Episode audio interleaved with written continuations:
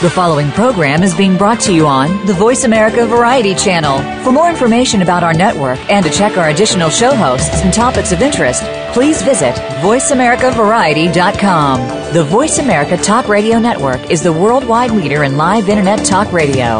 Visit VoiceAmerica.com. The views and ideas expressed on the following program are strictly those of the host or guests and do not necessarily reflect the views and ideas held by the Voice America Talk Radio Network, its staff, and management.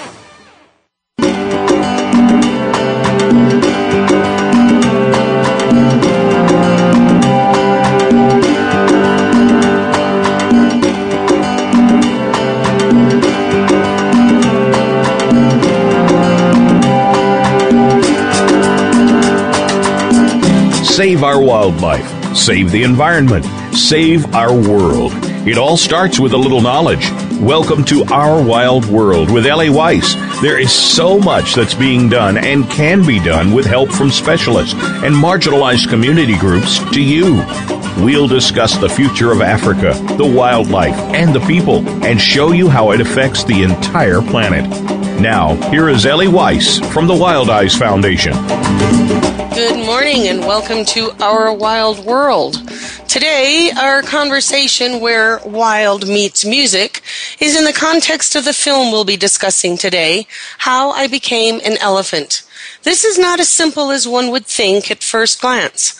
I'm asking my listeners today to keep in mind the difficult subject matter you've ever seen or had to, or been exposed to in regard to animal welfare and wildlife conflicts, and to take into consideration how the musical score and soundtrack, not just the narrative story being told, but the music that underlies just about all visuals we see today, from blue chip natural history films to action adventure.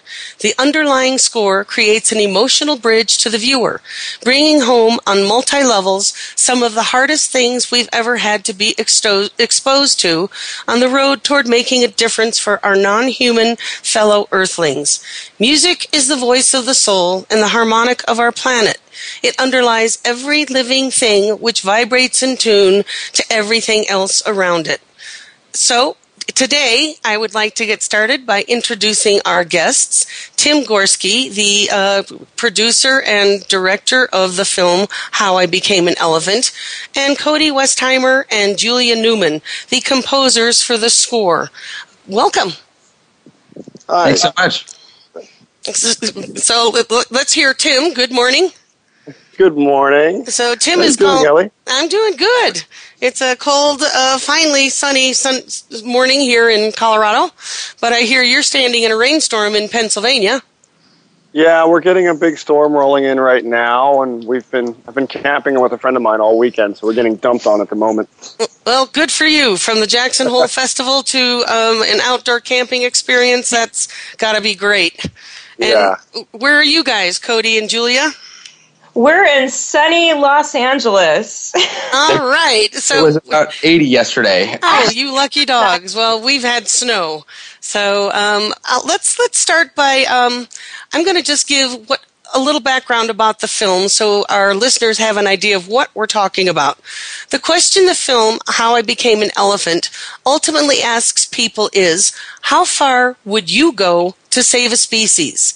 How I Became an Elephant is one girl's journey to inspire a movement following this wide eyed 14 year old from suburban California on her quest that takes her halfway across the globe and face to face with the gentle giants she aims to save and the horrific conditions they live under. So it is a bit of a difficult segue from the in your face content of the film to the behind the scenes composing of the music. So let's start with some background about how you all came to be working together and on this p- particular film. Who'd like to start? Um, well, I think Cody should probably start with that story because he found me uh, a few years back. Cody, you want to tell her? sure. it's a, it's kind of a bizarre uh, story. Uh, so I, when I was much younger, um, I was a big um, orca activist, um, trying to get the the orcas out of captivity in SeaWorld and such.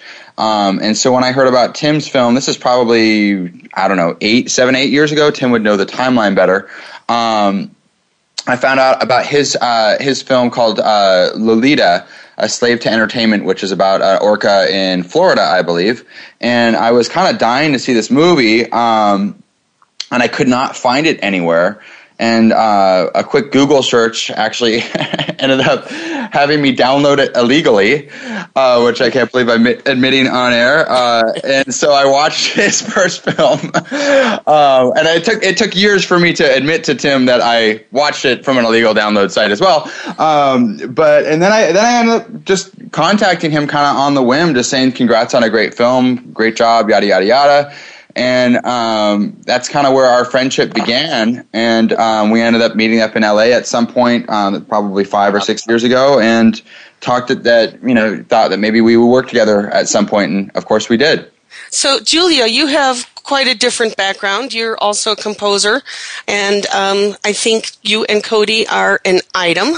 And um, you've you've done a lot of network. I see in your bio that you've worked on some uh, network TV, the hit show uh, Fox show Bones. So, did Cody just drag you along into this, or is this something that you jumped into both feet first? Um, in terms of the elephants or, or composing? Uh, let, let, let uh, well, both. Let's start with composing and then how that jumped you into the elephant, how I became an elephant. Um, well, um, to clarify, Cody and I didn't work on how I became an elephant together, but what we what we do collaborate on is music for the Sheldrick um, Orphanage um, in Africa, and um, that all started when um, Cody and I visited Africa a couple years ago, and we both knew somewhat of the poaching that was going on, but we had no idea the scale of the poaching that was going on. And when we visited the baby elephants there and were so enamored with them, we also couldn't help but wonder what brought them there. And we were deeply saddened to hear about the horrific stories of these babies witnessing their entire families being butchered in front of them and left to die out in the wild. And um, this amazing woman, Dame Daphne Sheldrick, who was actually knighted by the Queen of England for her efforts in saving the elephants, she has spent her entire life saving um, elephants of all different ages and also all animals that are in need. And she would bring them to her nursery and nurse them back to health and then reintegrate them into the wild. And what makes her unique from all other um, animal savers is that she developed a milk formula.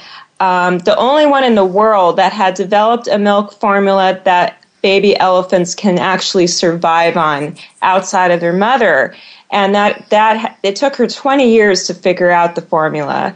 And um, she has lost many elephants along the way with trial and error but finally figured it out. And she has um, she's actually been um, named she was honored as a doctor. She's like an honorary doctor from this formula that she developed. And it's proved successful um, in many of the elephants that she's saved. She's saved hundreds by now.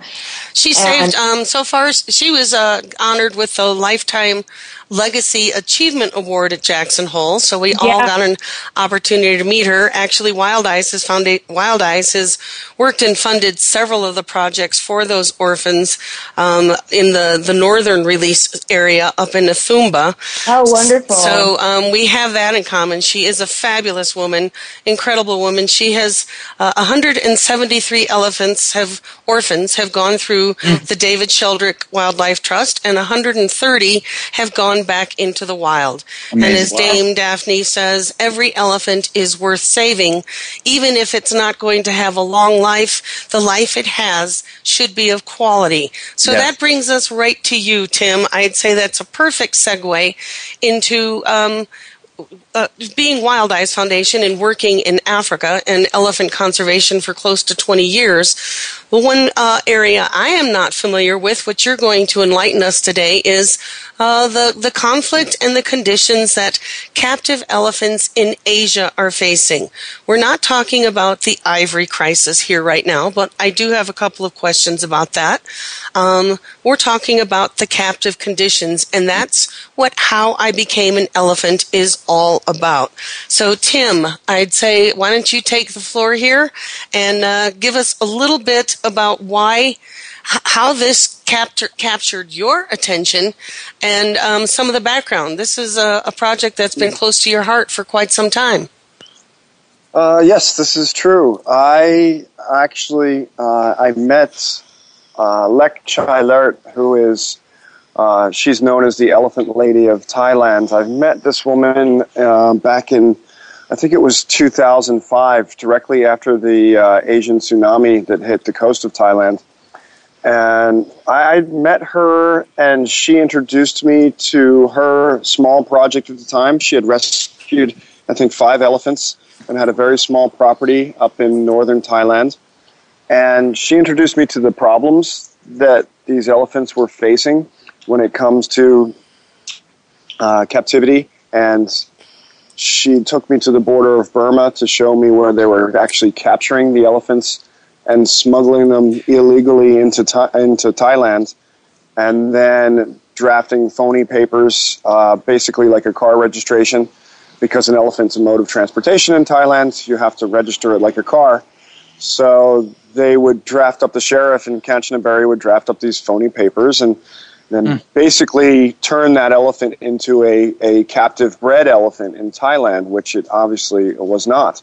So I come to learn that probably 75 to 80 percent of the working elephants in Asia, especially in Thailand, were actually born in Burma or, or Myanmar and smuggled across the border illegally. And the story really intrigued me a lot. And of course, uh, this woman Lek, who I just I found fascinating and, and fabulous, took me on quite a few adventures across many mountains into many small villages and jungles to visit the hill tribes and the villagers that were capturing the elephants. And and she was actually trying to you know reach out to these people and and re-educate them and change their hearts and minds. And I just thought she was an incredible woman.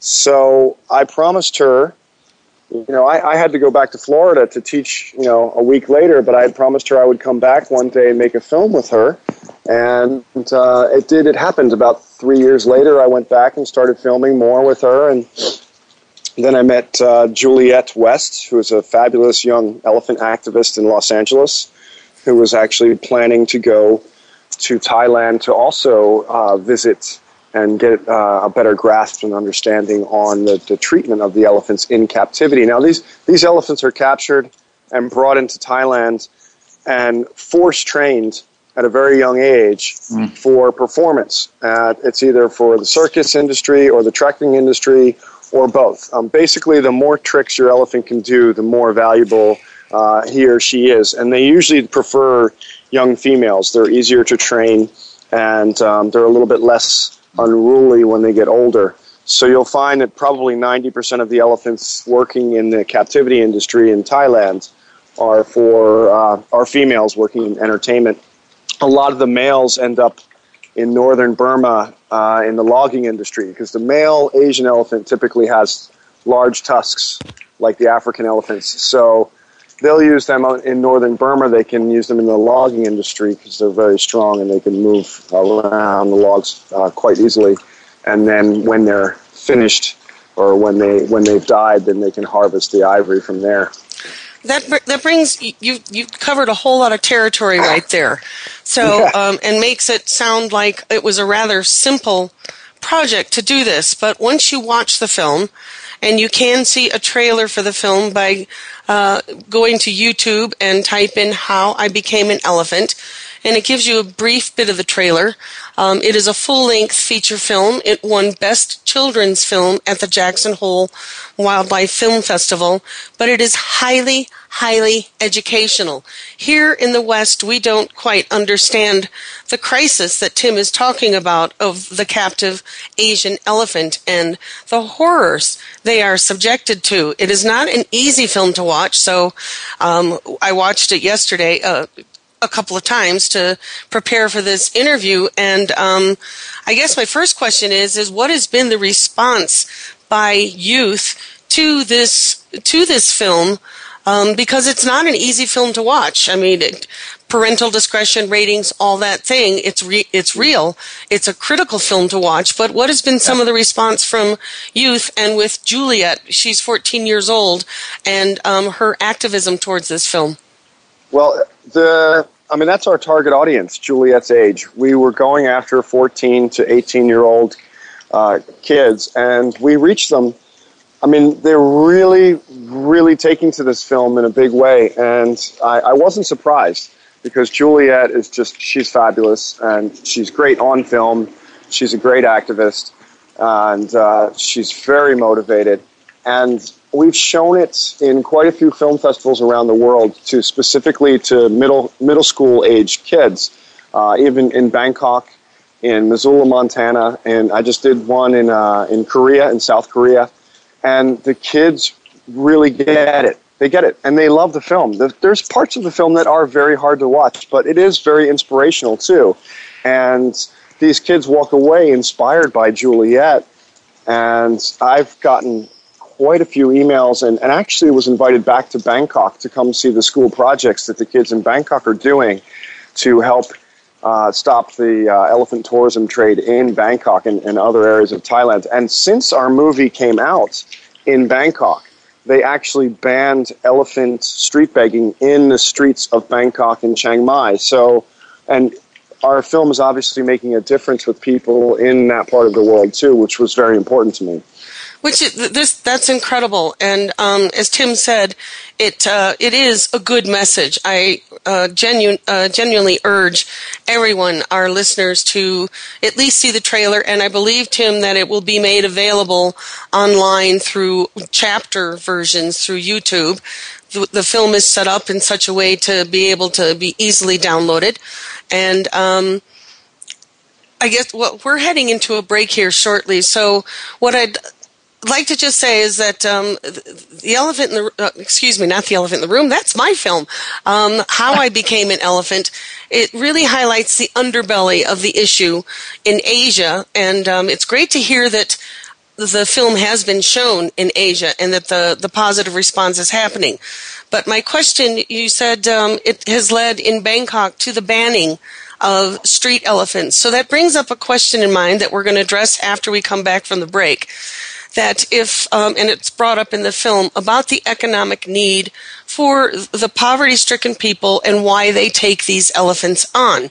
So if uh, this tourism industry, let's say, gets banned and has the, the will of the, the politicians and policy behind it, what will happen to the elephants if they're not being of benefit to the average everyday person, which is a, a, parallel question in Africa. What happens when they cannot economically benefit from the elephants that are on their land? So, on that note, we're going to take a short break and we'll be right back.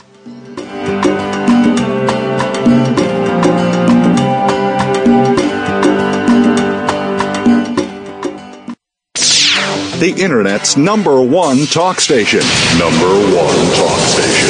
VoiceAmerica.com. Wildlife. No wild, no life.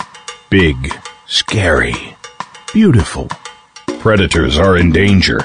Without them, our rivers dry up, our forests don't grow, our communities go hungry, our biodiversity crumbles wildlife drives our planet's ecosystems. The Wild Effect. It's in our hands. Ellie founded Wildize Foundation because she loves Africa and to remind us that there are more harmonious and less destructive ways to live on our planet. She does this so we may be able to look inside ourselves and understand the deeper partnerships that connect us all and to take responsibility for our lives and our Earth. Africa is one of our last remaining wild places and the origins of humanity. It is irreplaceable. Africa is at a crossroads, on the brink of possibilities. We can choose to let its wildlife be lost forever, or we can help save it. In Africa, it is still possible to make a difference. Visit us at www.wildize.org to learn how you can make a difference. We only have one Earth. If we don't care, who will? W I L D I Z E dot O R G. All round the outermost rim of the shield, he set the mighty stream of the river Oceanus, creating Achilles' shield in Homer's The Iliad, Book 18. Rachel Carson in The Sea Around Us said, All at last, return to the sea, to Oceanus, the ocean river, like the ever flowing stream of time, the beginning and the end. Moir's Environmental Dialogues with Dr. Rob Moyer offers lively dialogue and revealing narrative inquiry into how individuals are overcoming obstacles and creating a greener and blue planet Earth. Tune in Thursdays at 3 p.m. Eastern, 12 noon Pacific on the Voice America Variety Channel. Streaming live, the leader in Internet talk radio, voiceamerica.com.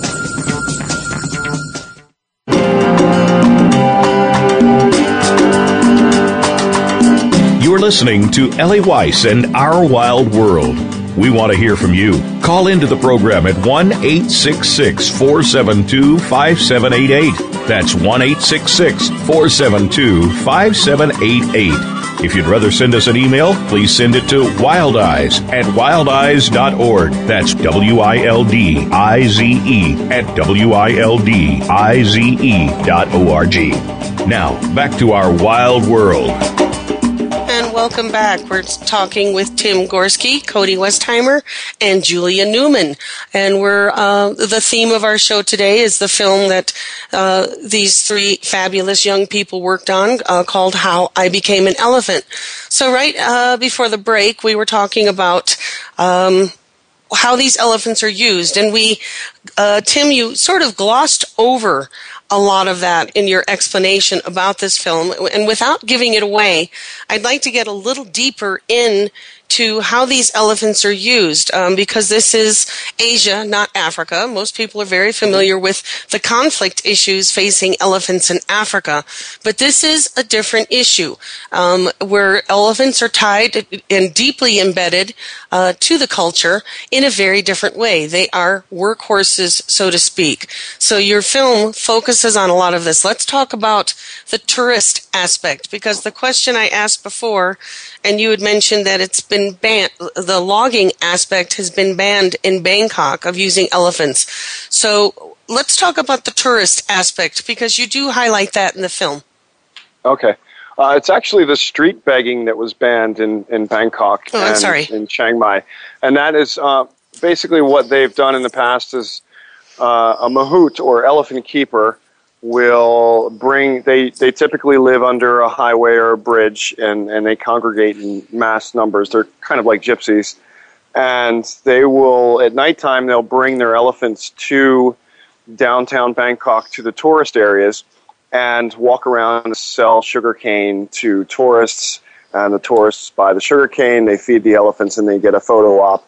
And this has been going on for for god i don't even know how long for many decades and and part of it is because the Thais do have a very strong connection with the elephants, and there's actually a good luck uh, uh, a good luck ritual that you'll see Thais when they see an elephant, they will actually walk underneath the elephant three times for good luck. And in the cities, they would pay to do this. So, but these are people that had no idea what goes on, you know, behind the scenes, how that elephant got place, you know, in time and its life that he or she is now working in the streets in Bangkok.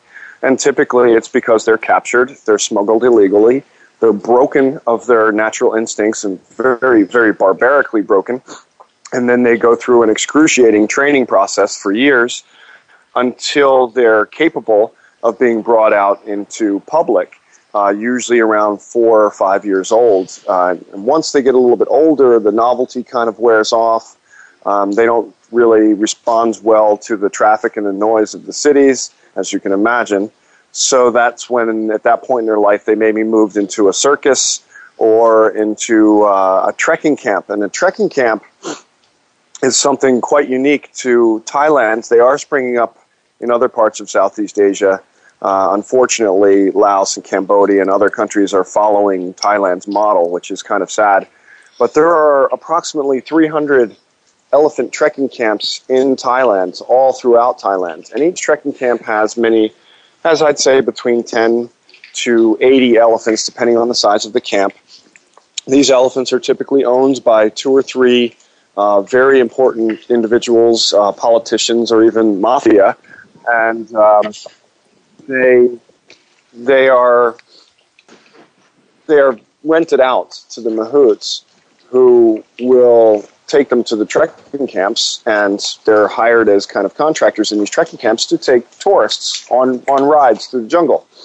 Now, the tourists don't know any better. They don't know how the elephants got there, and to me, I, I find it quite fascinating that you know anybody would go to a place like Thailand and consider putting themselves and their children on the back of a giant prehistoric looking animal and have no idea what that animal's disposition might be, where that animal came from.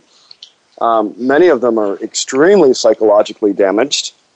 They've been traumatized from from the get go. I mean, they've been and they've been moved from one trekking camp to another, from one circus camp to another. Uh, they switch handlers and owners constantly.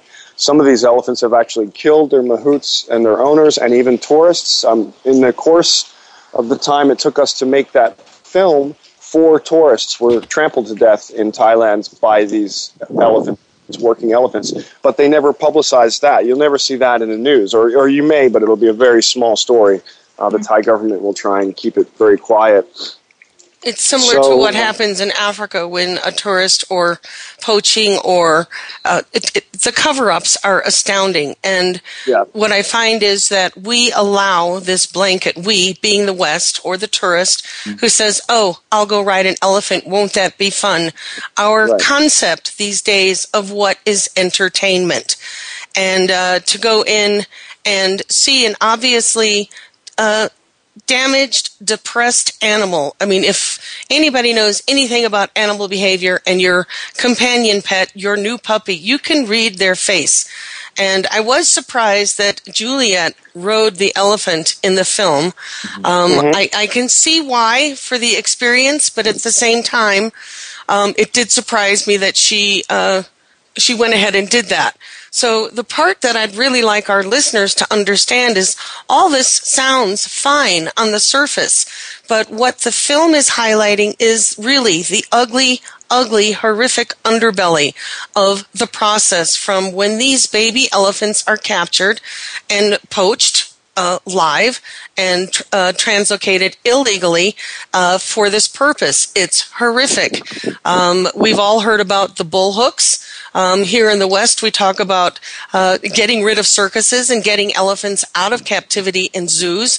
And here is this glorious animal that everyone knows about the African elephant, but what this film is highlighting is the plight of the Asian elephant.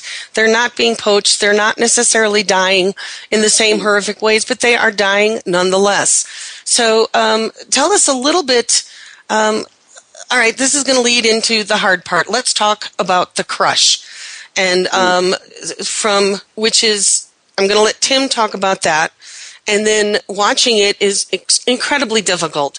And my question for Cody and Julia after this explanation is, and, and Tim, is how you decided to work the soundtrack for that mm. for that scene. Okay. So tell us about the crush.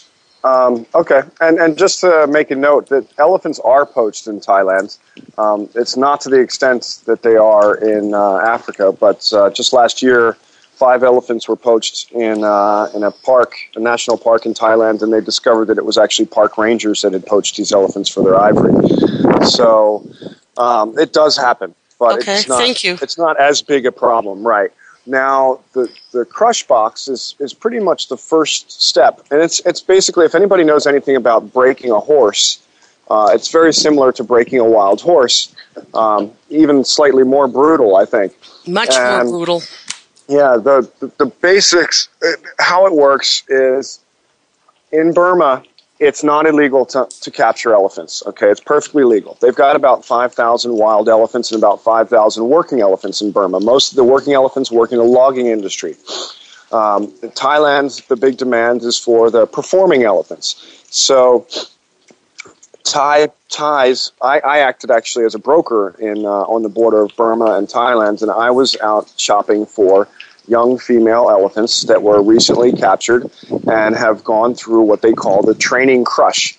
And the training crush, or the phajaan, as they know know it as in uh, Southeast Asia, the training crush is a it's a box. It's basically a crate about the size of the baby, the the one year old. Um, they separate the baby from the mother, and they put the baby into. This is a wild baby, mind you. They separate from a wild mother, and they'll put the baby in the crush and seal seal him or her inside. Strap the animal down. Uh, all all limbs will be strapped down and tied off, and then they will repeatedly poke and prod and beat the animal into submission for typically up to a week, maybe longer, until the animal is completely broken of all her wild instincts and um, and just just broken down psychologically and mentally. Once they feel they can release the baby from the crush, and the baby is is fearing the man, and that's that's basically what has to happen. The baby has to fear the humans. Once the baby fears the humans enough, and the mother is long gone, um, the idea is that the baby has forgotten the mother at this point, and now the humans can take control of of her life. Does that answer your question? yes, it does. Um, I mean, listeners, you have to watch the film to understand on the deeper level of what we're talking about here. Otherwise, you know, may, perhaps this conversation may not be making a lot of sense. I mean, it, it's it no, it's making a lot of sense. We're highlighting uh, another plight elephants are facing, but you really need to watch this film. Um, so you need to understand, our listeners need to understand uh, that the spirit of this baby elephant is completely broken, and uh, the woman Lek that uh, the film and is focusing on her elephant sanctuary, and uh, Juliet West who goes through experiencing what these baby elephants are going through, not necessarily physically, but certainly emotionally, and that it is about power and control. And there was a point where Lek says something in the film that, uh, and this brings in poverty and poverty alleviation, that the people, the mahouts, who are buying and trading these elephants have nothing else. They don't love elephants. They don't want elephants, but they don't have another choice to bring in uh, economic sustainability to feed their families. So they're using elephants to do so. And in doing so, I guess I have a question. If elephants are revered and worshipped in Thailand, Buddhism, um, good luck, uh, all the paintings and this kind of thing, how does the mentality reconcile with this abuse? Hmm. That is the million dollar question. I still, you know, I've been living in Asia for almost eight years and I still have not managed to figure that out. I would tell you this most of the population in Southeast Asia are just clueless. They have no idea. When they see the elephants on the treks or when they see them in the circus, they see what they believe is a happy elephant, you know, painting portraits or carrying tourists on their back. They don't see the the crush that happens behind the scenes, you know, in the small villages way way off on the border. Now that's the general population. How how the people raising the elephants uh, reconcile that? All I can say is they've been doing it for four thousand years, so it's really ingrained in their culture. Even though they may have some sort of uh, some sort of twisted respect and love for the elephants, at the same time, they don't feel guilty about what they're doing. They they took me out to to witness the, uh, the captures and the crush and the logging industry and everything else in Burma, and they were quite proud of it. And there's no laws against it. So, So I have a question. Is there a lot of child abuse over there? Um, that is a good question. I didn't, you know, I had didn't spend a lot of time working in child abuse. I think there probably is. I, I, Uh, I ask because um, it's difficult to not notice screaming and suffering and pain. Right. I don't care what species we're talking about. And um, there's some really poignant scenes in your film. One where a young child, I think probably between the ages of 8 and 12, is holding um, a very damaged young elephant and forcing her to perform for the camera. And she's got a, a very damaged leg, and you zoom in on this young man, uh, child, holding the bull hook, where his t, where above that his T-shirt says "love." Right. So, um, in your work, did you ever? Um, I mean, the, the name of your company, Rattle the Cage Productions, says a lot about how you operate. I like that. Um, that you're not that you are a bit of an activist, and that um, you are trying to highlight this. So during um, during this filming, did you ever ask anybody? And uh, what they thought about how elephants feel, or is that Oh, yeah. simply? And what was their answer? It, it depends. I mean, I've got a lot of mixed answers, and you know, I spend a lot of time in the small villages where, you know, there are some villages where I, I genuinely believe they do love their elephants, and I did meet uh, mahouts or you know elephant handlers who had grown up with elephants, and in fact, I actually went, I walked 270 kilometers with a 47 year old mahout who had a 47 year old elephant. They had spent their entire lives together. They grew up together. They they went from circus to circus to trekking camp um, and spent their entire lives working together. And he decided it was time to rescue his elephant, whose name was Poochie. And we walked Poochie 270 miles to go meet back with Poochie's original family where they were captured and reunited this whole family. Now, this is kind of a unique scenario nowadays. This was a, a, a if you can imagine growing up with a dog, uh, and at the same age, these two are the same age. They were like brothers. I could see the way they were interacting. That this elephant and this man had a very good relationship, even though they were, you know, working themselves, both of them, to death in Thailand. And finally, this fellow said, "It's time." To retire myself and my elephant and go back to my family and let my elephant live in the jungle. So it's, it's, down- it's we're, we're, we're going to be heading into a break here, so Okay. I just I just want to not lose the point that we were coming to, and Cody and Julia, the crush. Um, it's very difficult, and um, there were choices made here where I'm sure that baby elephant and the voices of the people was chaotic and the sounds coming from that elephant. But what I noticed in the film, and you had to make a choice of whether to use the real sound or how to make the soundtrack. So, Cody and Julia, I can only imagine how many times you had to watch this film. And uh, we're going to head into a break, right? Well, we've got two minutes. So, um, how did you come to? How did you? How did you come to the score for that So- scene?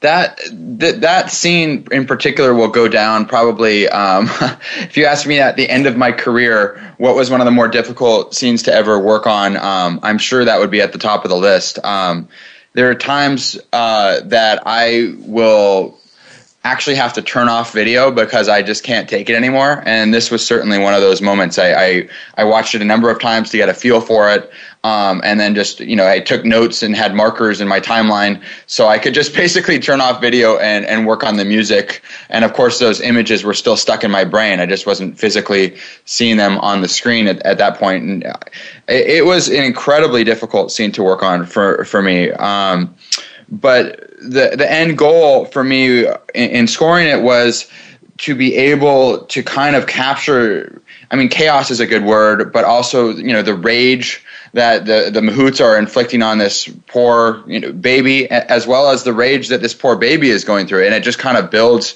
to this kind of you know Crescendo.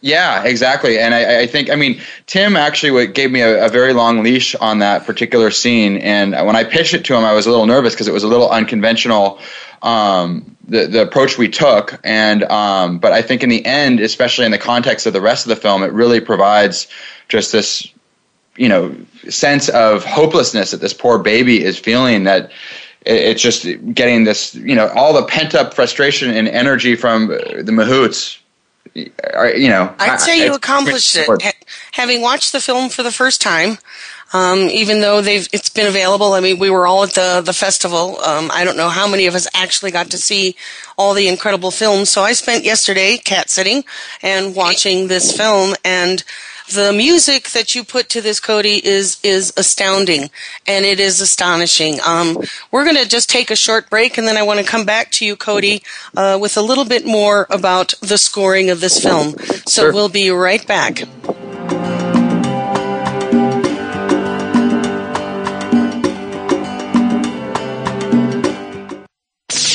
The Internet's number one talk station. Number one talk station. VoiceAmerica.com. Wildlife. No wild, no life. Big, scary, beautiful. Predators are in danger. Without them, our rivers dry up, our forests don't grow, our communities go hungry, our biodiversity crumbles. Wildlife drives our planet's ecosystems. The wild effect it's in our hands. Ellie founded Wildize Foundation because she loves Africa and to remind us that there are more harmonious and less destructive ways to live on our planet. She does this so we may be able to look inside ourselves and understand the deeper partnerships that connect us all and to take responsibility for our lives and our Earth. Africa is one of our last remaining wild places and the origins of humanity. It is irreplaceable. Africa is at a crossroads, on the brink of possibilities. We can choose to let its wildlife be lost forever, or we can help save it. In Africa, it is still possible to make a difference. Visit us at www.wildize.org to learn how you can make a difference. We only have one Earth. If we don't care, who will? W I L D I Z E dot O R G. Follow the Voice America Talk Radio Network on Twitter. We're at Voice America TRN. You'll get the latest fix on what's happening with our shows, this week's featured guests, and general happenings that you should know about at the Voice America Talk Radio Network. Now you don't have to miss anything when you're away from your home or office. Just go to twitter.com forward slash Voice America TRN or follow along with us at Voice America TRN, the Voice America Talk Radio Network Network. We're on the cutting edge of social media. Can you keep up? Streaming live, the leader in Internet Talk Radio, VoiceAmerica.com.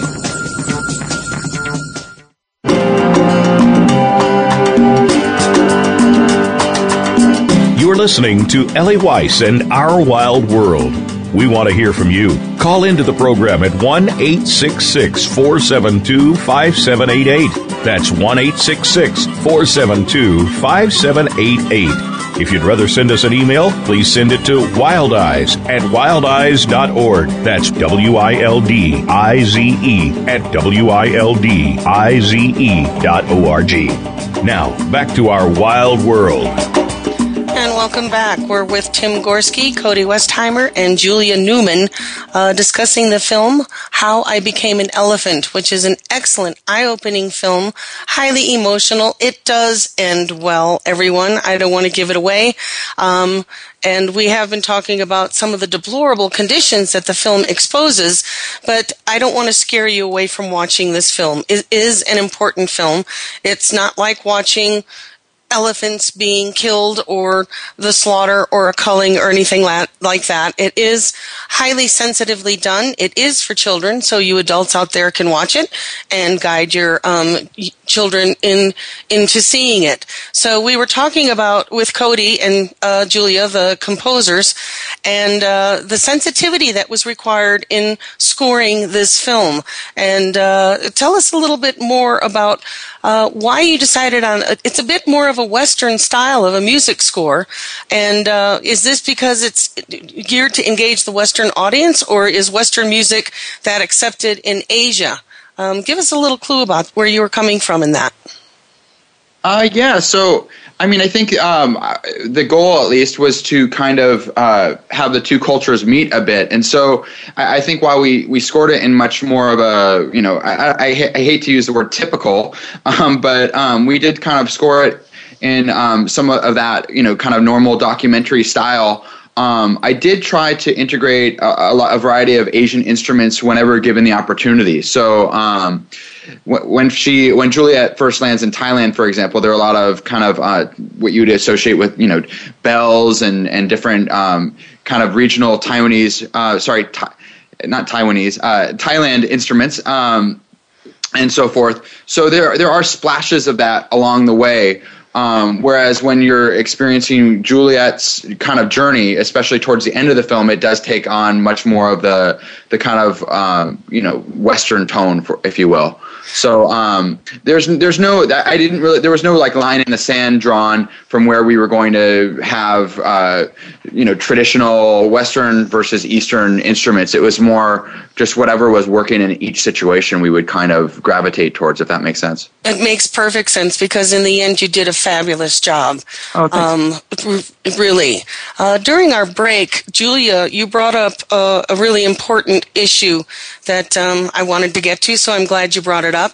Um, but before we go there, so don't let me forget, it's about social networking and um, what we see on YouTube that makes us think that all is well.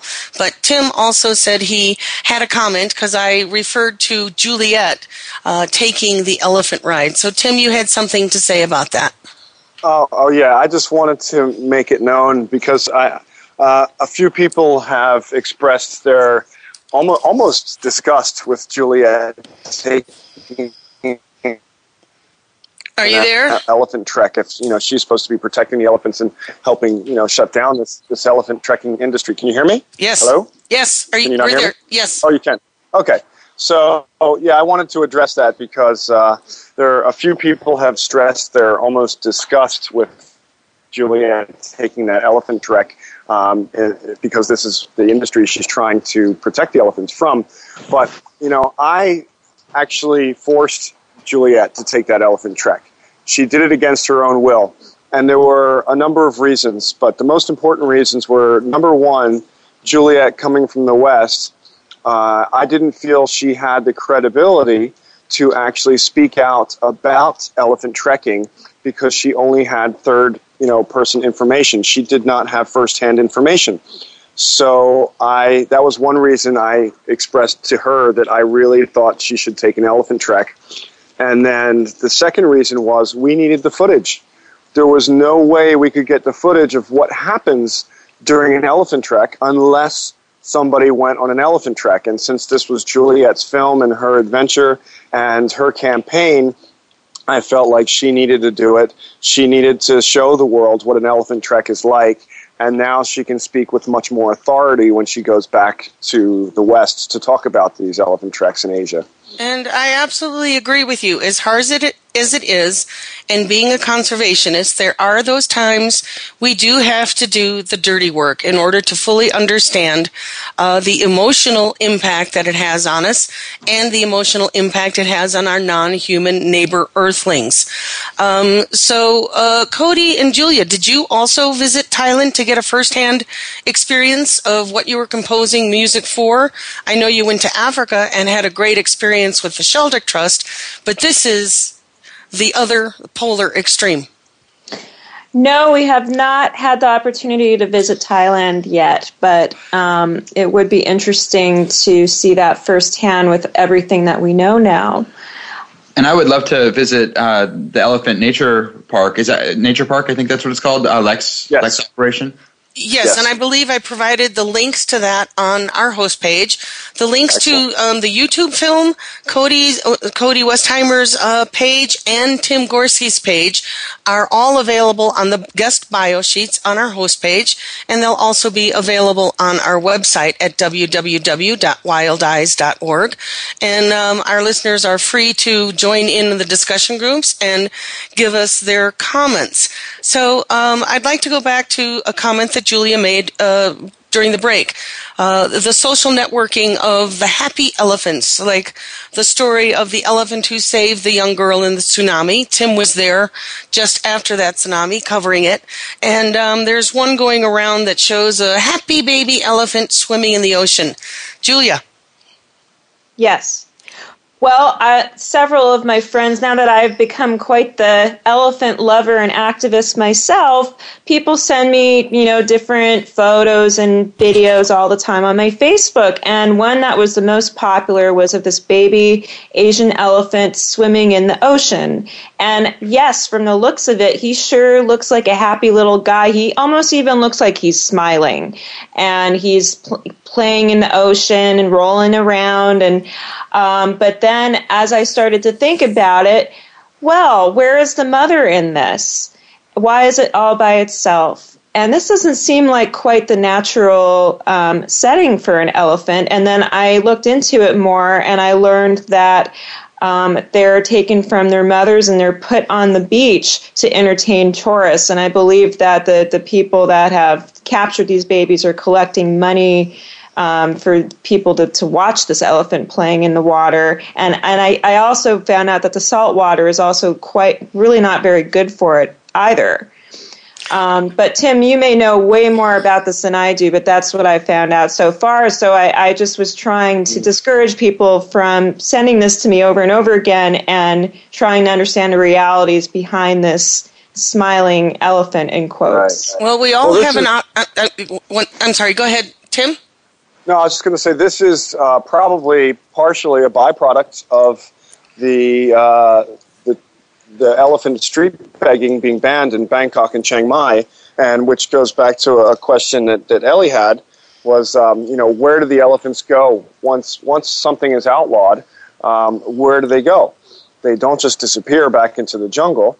Uh, I imagine many of the elephants from Bangkok and from Chiang Mai ended up down in, in Pattaya uh, and down in some of these beach areas in Khao Yai, or I'm sorry, Khao Lak, um, and doing exactly this, rolling around in the beach for probably for money. The mahouts are probably collecting money from the tourists for photo ops and things like that.